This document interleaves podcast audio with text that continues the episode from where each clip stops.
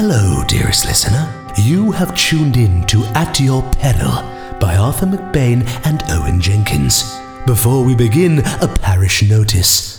A warning. What you are about to hear may terrify and horrify you to the very core of your being. It may also involve content unsuitable for children, those with a nervous disposition, or wimps. If you must, turn off your receiver. No? In that case, we shall begin at your peril. I had a dream. This was during a dark night two years ago. Rain pattered against my Velux windows of my New York loft conversion. I tossed and turned. In the dream, I imagined a rock and roll band, screaming fans, loud music, irresponsible drug use. When I awoke, I had a strange sense of deja vu, as if the dream had been real. At that point, I had no idea what I would uncover. But deja vu? Well, it doesn't come close to the truth. And so begins this tale. Put your mind back. It's 1966, and a band explodes onto the rock music scene like a juggernaut. Overnight, they become the soundtrack of a generation. Anyone who's anyone is hanging out with them. Warhol, Hendrix, Wells. They only lasted five short years, but in that time, they release six studio albums and two live records. They sell out Madison Square Garden 30 times and are the first band to play a concert in every country on the planet, a feat which is yet to be replicated. A lost John Lennon interview for Rolling Stone magazine quotes I would sell my soul for just one ounce of these guys' talent. The band's name? Bill Coyote and the Bargain. Say that name now and you'll be met with blank, uninterested expression. But in the late 60s, every radio station played them on repeat. Every lyric was common knowledge, and they were said to be bigger than planet Earth itself. No, one critic went even so far to say that they were the biggest band in the universe. I defy anyone to find a band bigger than that. So, why does it seem that Bill Coyote and the Bargain have disappeared from history? Why is it that even people old enough to remember them have no recollection of them ever having existed? Why are all the records, the newspaper articles, and t shirts nowhere to be found? Well, after years of digging, I have found an answer. I warn you, it's not going to be easy to accept. It's an answer which very few people know, let alone believe. The journey took me to far flung places around the world, made me doubt my own sanity, and at times brought me close to breakdown. Sit tight, listen at your peril, because this ain't a Beach Boys retrospective. This is far, far more fucking fucked. From the creators of Terry, A Life on Tape, Time Soup, and Crime Soup, I'm Baker Bugbrook, and this is Bill Coyote and the Bargain The Truth. I met music historian Gary O'Flannery in his London home. Well, you see, Baker, the thing that's interesting here is the sheer size of Bill Coyote and the Bargain. They were more famous than the Beatles, Elvis, Cher. They, by all rights, should be remembered as the most influential rock band in history. But they aren't. There has never been anyone who has even gotten close to the level of stardom these guys enjoyed.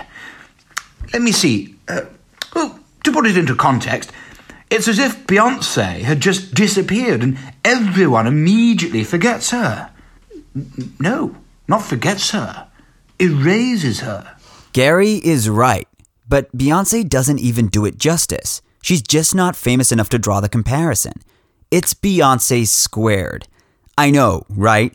You see, Bill Coyote and the Bargain were adored by everyone. There wasn't a single demographic they didn't speak to, not a single culture they didn't traverse. They were considered to be the sound of humanity itself. Gary sits back in his mustard Art Deco armchair. which is more comfortable to look at than to actually sit in. Believe me, I tried. Gary purses his lips. He looks troubled, face awash with mystery. There's a big problem, Baker, one that bothers me enormously. You see, I can't remember any of their songs. I can't find a single record that they put out. Believe me, I have tried. There's a man, his name's Dave or, or, or Chaz, old fella, on the market here in Notting Hill that sells second-hand vinyl. You know, the sort of bloke who could make more money doing almost anything else, but takes his payment in his love of music, you know? Well, I was chatting to him just yesterday about this very interview. Uh, we were trying to think what we could possibly say to be of use. I mean, Dave or or, or, or Chaz or, or whatever was saying that had I not mentioned the name Bill Coyote and the Bargain, he'd most likely never have said that name out loud for the rest of his life. Uh, and it's true. It's like a far off part of my memory. And there's nothing online or in any books. And, and Dave or, or, or Chaz or, or whatever uh, made a few calls and always the same response. People being like, oh, Bill Coyote in the bargain. Bloody hell, that rings a bell, but never anything solid, hard, concrete, you know? It's terribly frustrating. Uh, I mean, where are all their records? Get them on Spotify right now. Back then, you know, I, I, was only a nipper at the time when they were about. I was born 58, so I, I'd have been. Say, seven or eight? That's right. Seven or eight. I, I remember listening to them. I even remember spending hours looking at their vinyl sleeves sat on the floor of my mum and dad's living room. But it's strange because it's like a, a new memory. I only remember the act itself of looking. I don't remember what pictures were on the album sleeves. I don't remember a single song title or tune.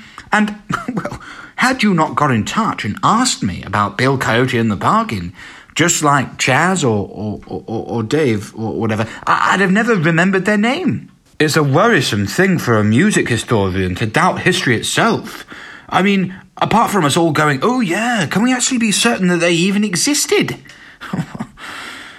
it makes me feel like a pretty crummy historian. I found this. Oh, wow. God, of course. That's. Oh, that's. Wow.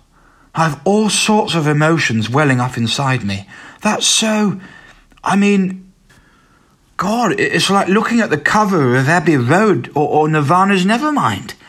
I mean, it's it's like so obvious. Oh, bloody hell! What I gave to Gary is a printout of an album cover. I had found it on a forum on the dark web, just about the only place where there's a discussion group about Bill Coyote and the Bargain. It's the artwork for their final studio album, Spheres of Heaven which presumably relates to a speech from the play Dr. Faustus, written by Christopher Marlowe in the latter part of the 15th century. Faustus, now hast thou but one bare hour to live,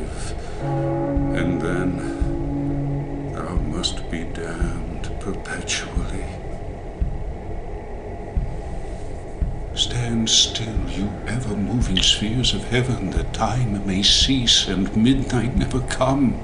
Well, midnight must have come, because that cover, which Gary O'Flannery was so moved by, shows a full moon painted red.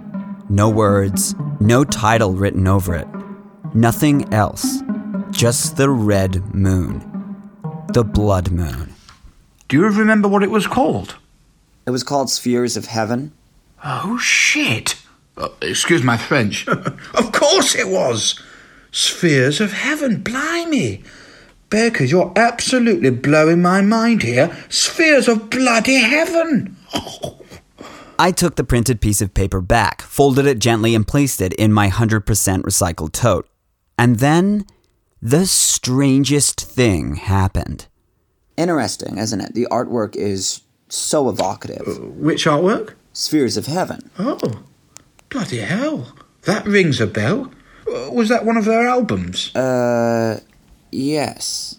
Gary had completely forgotten about the piece of paper showing the cover. His mind had immediately erased the image and the name. Also, on the same forum thread was the track listing, and I was shocked. The album only had one song. One 66 minute song called The Bargain. Hey, it's you. I made you look your. What you're hearing is the beautiful, raw, emotional, heartfelt, melodious work of British singer and songwriter Emily Lang.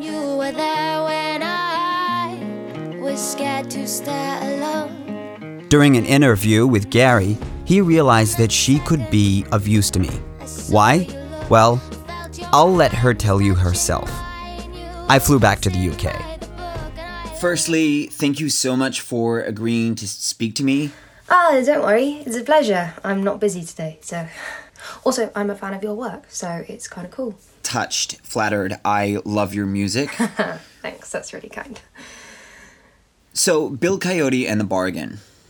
Yeah, uh, my dad used to sing them to me. And do you remember what it went like? Sort of, uh, but I'm not 100% sure. I can remember the word rise for some reason, and it was like on a long note had something like, um, rise. That sort of tune, but I mean, I asked Dad last night if he could remember, and he said that he's never even heard of the band, which was a bit like, you know, mental because I mean, they definitely existed. You wouldn't be doing this if they didn't exist. Have you heard of the Mandela effect? No? Well, basically, it's a phenomenon where people collectively remember things wrong. Conspiracy theorists think it's proof of an alternative universe. It was named after Nelson Mandela, who, when he died in 2013, countless people came out swearing that he died before in prison in the 80s. But it's all over the place. People believing that it's sex in the city, but it's sex and the city. The fact that people remember the Monopoly guy wearing a monocle, but he doesn't. The line in Forrest Gump isn't life is like a box of chocolates, but rather life was like a box of chocolates. Shall I go on? You look like your mind is being blown. Go on, yeah. Yeah, it's it's a nifty trick. Well, Darth Vader never said, "Luke, I am your father." He just said, "I am your father." We all think of Freddie Mercury belting out "of the world" at the end of "We Are the Champions," but that never happened. It's essentially a mass misremembering of pop culture. And do you think that's happened here? Possibly. Or possibly not. As it would later transpire, for a band to have been so forgotten, the biggest band in history wiped from our collective consciousness like that, leaving behind barely a shadow? Not even that? Leaving behind the shadow of a shadow? No. This wasn't the Mandela effect. This was something much more sinister. And the clues had been glaring at me all along. And then, sat in Emily Lang's studio, something happened which, I'll be honest, chilled me to the bone. Oh, I'm so sorry. I thought I'd turn that off. Oh, it's okay. Go ahead.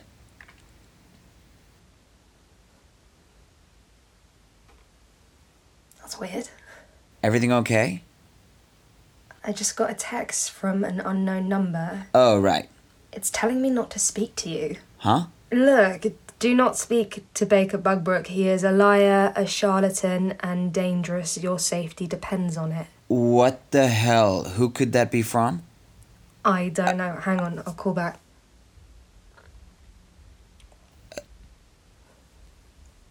Number not recognised. That's pretty weird.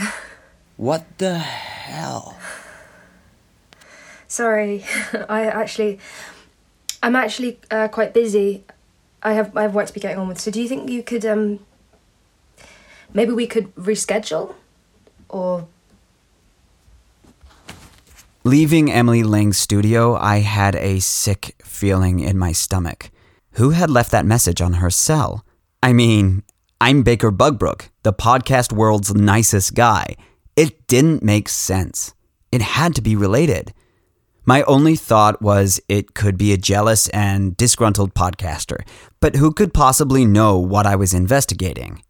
I'm famously discreet. My mind was fogged, but I caught a train and headed back to London.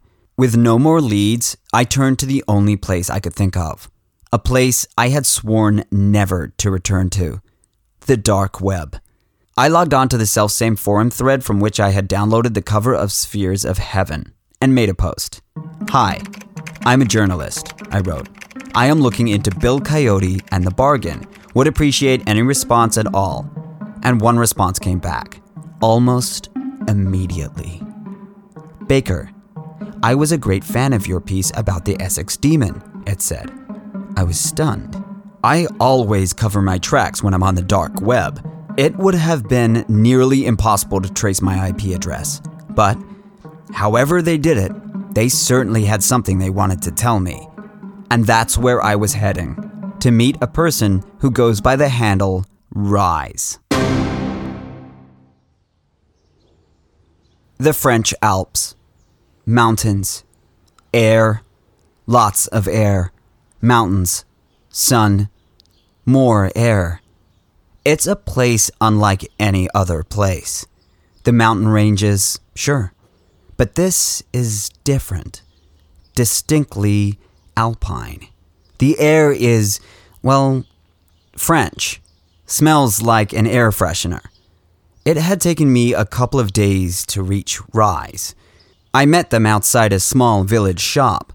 They were wearing a deep crimson three piece suit. I don't have an eye for fashion beyond turtleneck sweaters and Birkenstocks, but I'd put my life savings on the fact that this suit was bespoke, tailored. Rise looked so out of place amid the rural setting that I was almost speechless. As I approached, I took my dictaphone out, but Rise staggered back, almost theatrically. No, they said. You aren't going to record me unless you agree to my terms. What terms? I asked, eyes narrow. I do not want my identity known. As such, you are not to convey my gender, and if you record my voice, you are to distort it out of recognition. Their accent was baffling, a mix of European countries, like a bad and offensive impression. They seemed shifty, nervous, worried. It is likely you're being followed. Come quick. Where's this hat? At Rise's words, I was overcome with horror. Without a moment's thought, I followed him up a small mountain path which snaked this way and that, between evergreen trees and beside small mountain streams glistening in the summer sun. Eventually, we arrived at an old chapel, ancient, almost in ruins. On the stonework, the carved words, Église de Malheur Pécheur, or Church of the Unhappy Sinners. That's rock and roll, I thought.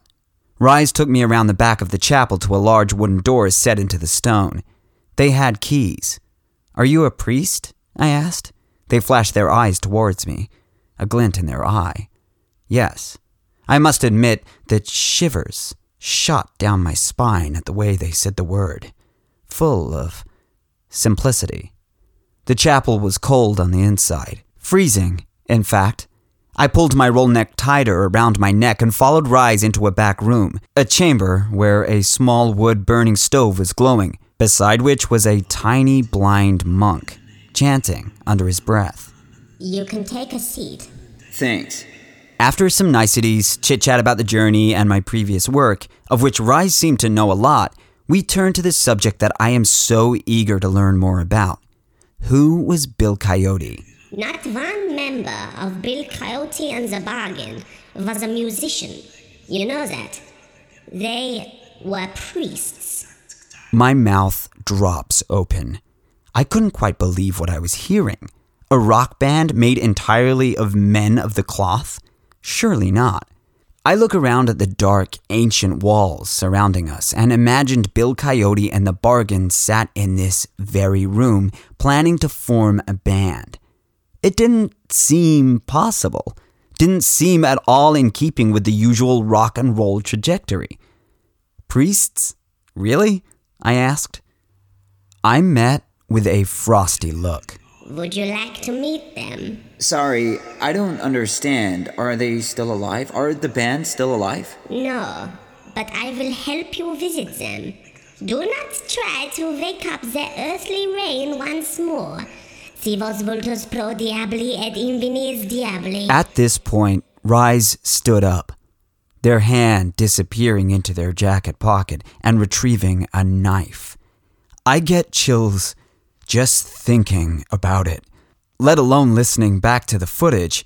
It's too chilling to play here to you, too graphic and gruesome. It wouldn't be ethical. So, instead, I will endure listening to it on your behalf and I will describe what I hear as I hear it. I am placing on my noise canceling earphones and pressing play now. The sound of Rise pouncing on me, uh, he screams the words, In the name of the Father, before the sound of my chair breaking under our weight. I am screaming deep, blood curdling screams. Rise is now grunting as he tries to wrestle me. Ah! Sorry, that was the point at which the dictaphone clattered on the floor. It was loud. More screaming. Rise is speaking in Latin. He now says, I am doing this for you, O Lord, as your holy mission against darkness. I wail a, a spine tingling roar as I fight back. Now the tiny blind monk laughs maniacally.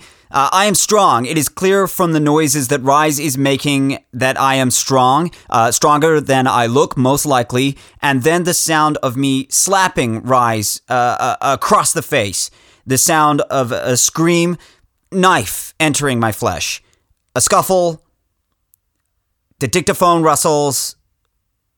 The door opening, panting, running, uh, footsteps, the outside world.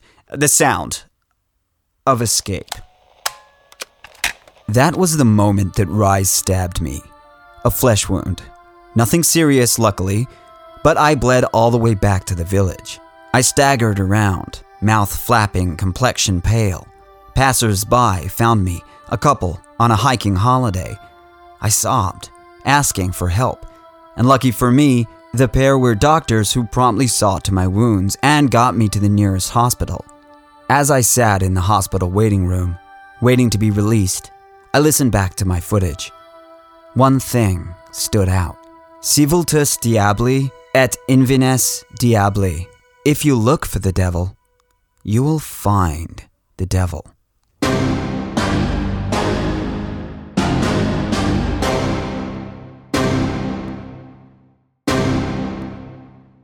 The truth is, I didn't think about Bill Coyote and the bargain again for another year. My wounds healed just as summer turned to fall, and fall in turn turned to winter, which, as sure as winter turns to spring, turned to spring. Spring brought with it shoots of tulips and roses in Brooklyn window boxes, and, after some time, it also brought summer. A whole year. A cycle. A year. I had been working on a piece for The New Yorker about Studio 54, the notorious nightclub where Bill Coyote and the Bargain reared its ugly head. A part of me knew it would, as sure as winter. Well, as sure as winter turns to spring. And it turns out that Rise's Latin phrase was wrong. It's not, if you look for the devil, you will find the devil, but rather, if you looked for the devil, the devil finds you. Could you please state your name and who you are? My name is Hetty, and I make you your coffee every morning. This is Hetty. She makes my coffee every morning. She works in the Starbucks on my street. Every morning I go in for my caffeine fix and affogato, and Hetty is there.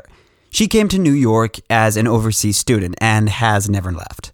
She is always happy, always charming, and makes a mean coffee. To look at Hetty, one thing stands out more than any other. Her eyes are the brightest shade of blue. Honestly, you notice them immediately. Remember this. You see, those bright blue eyes end up becoming a warning signal later in the story. And can you explain to me why I brought you to be interviewed by me? Well, I was singing a song while I was pouring the espresso onto your ice cream. And would you possibly do a rendition of that singing for the tape? Yeah, uh, I guess it was. Uh, rise. She was singing Bill Coyote and the Bargain. I couldn't believe it. I said, Hey, do you know what you're singing? And she said, Yes, she did, and that it was this little known 60s band called Bill Coyote and the Bargain. And so you know the band well? Yeah, my mom used to be into them. When she died, I inherited all her records. I still have them. Hang, hang on, hang on, hang on. I'm sorry. You own the records? Yeah. Why? Are they rare or something? What was that? A crow just flew into my window. What the shit? Is it okay? It. I think it's dying. There's. There's blood. Its beak has been smashed to pieces. Was this an omen? Whatever it was, whenever I started to try and find out more about Bill Coyote and the bargain, something was trying to stop me. I know I'm probably being alarmist. Birds fly into windows all the time, don't they? I told Hetty that we better cut the interview short so that I could deal with the crow, and asked if I could take a look at her Bill Coyote and the bargain records.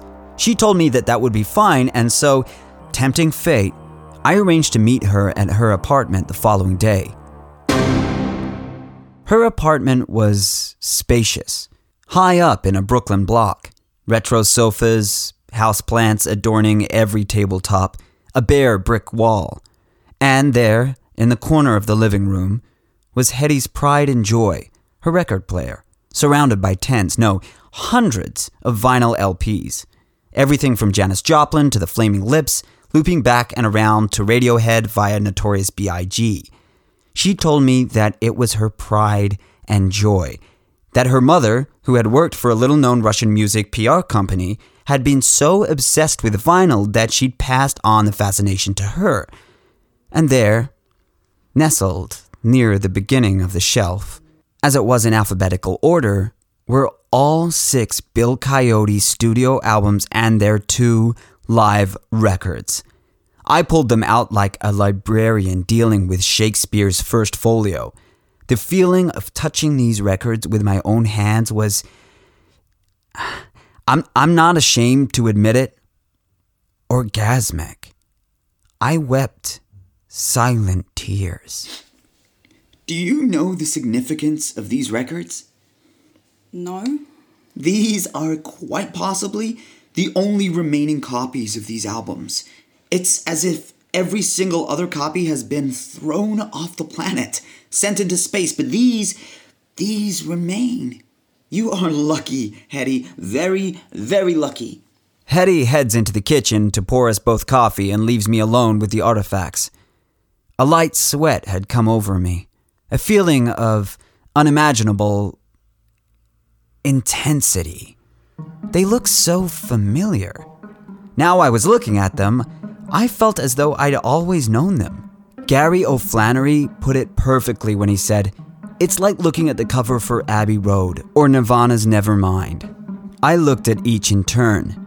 1966, Bill Coyote and the Bargain, self titled. The cover is of all six members, standing on a staircase, smiling at the camera. They are all wearing thick coats and flares.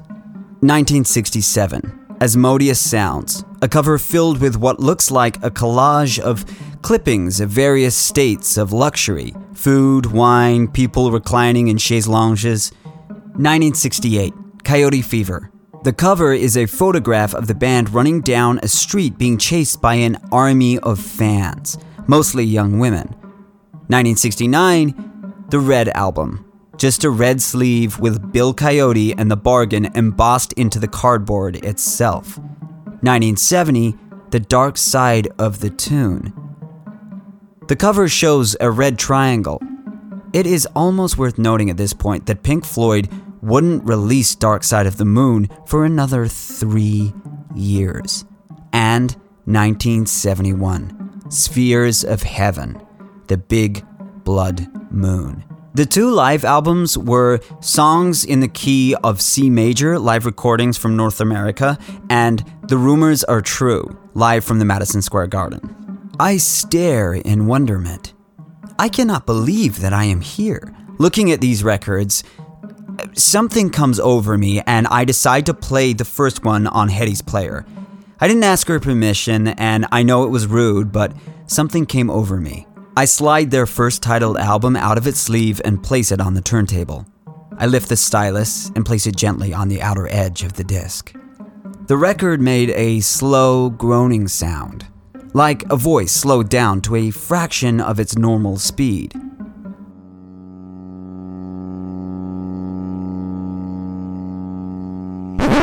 The needle suddenly scratches across the entire record and ended up in the middle.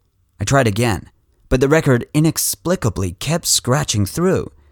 I inspected the grooves, the ruts, as they are known, only to see that there wasn't a scratch on the record. It looked perfectly playable. I tried again.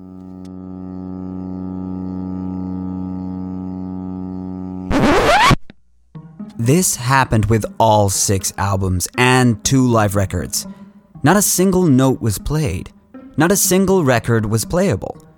Not a single ounce of my excitement was satisfied. I decided that there was only one thing I could do in order to retain my high regard for the journalistic code. I had to join Hetty in the kitchen and help her with the coffees. That, and to tell her that I might have broken her priceless vinyls. But to my amazement, the kitchen was empty. Coffee granules were strewn across the work surface, and oat milk was pooling on the floor as though she dropped the bottle in a hurry. Something very strange was happening, and my gut was telling me that Hetty had been kidnapped.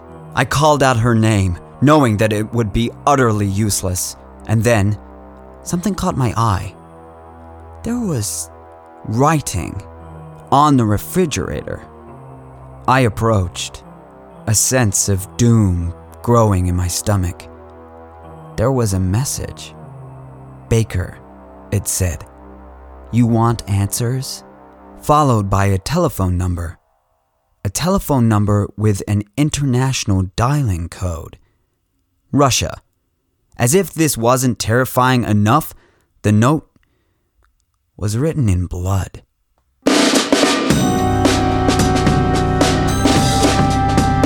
Tune in next time for the climatic conclusion of The Bargain with Baker Budbrook. Bye bye.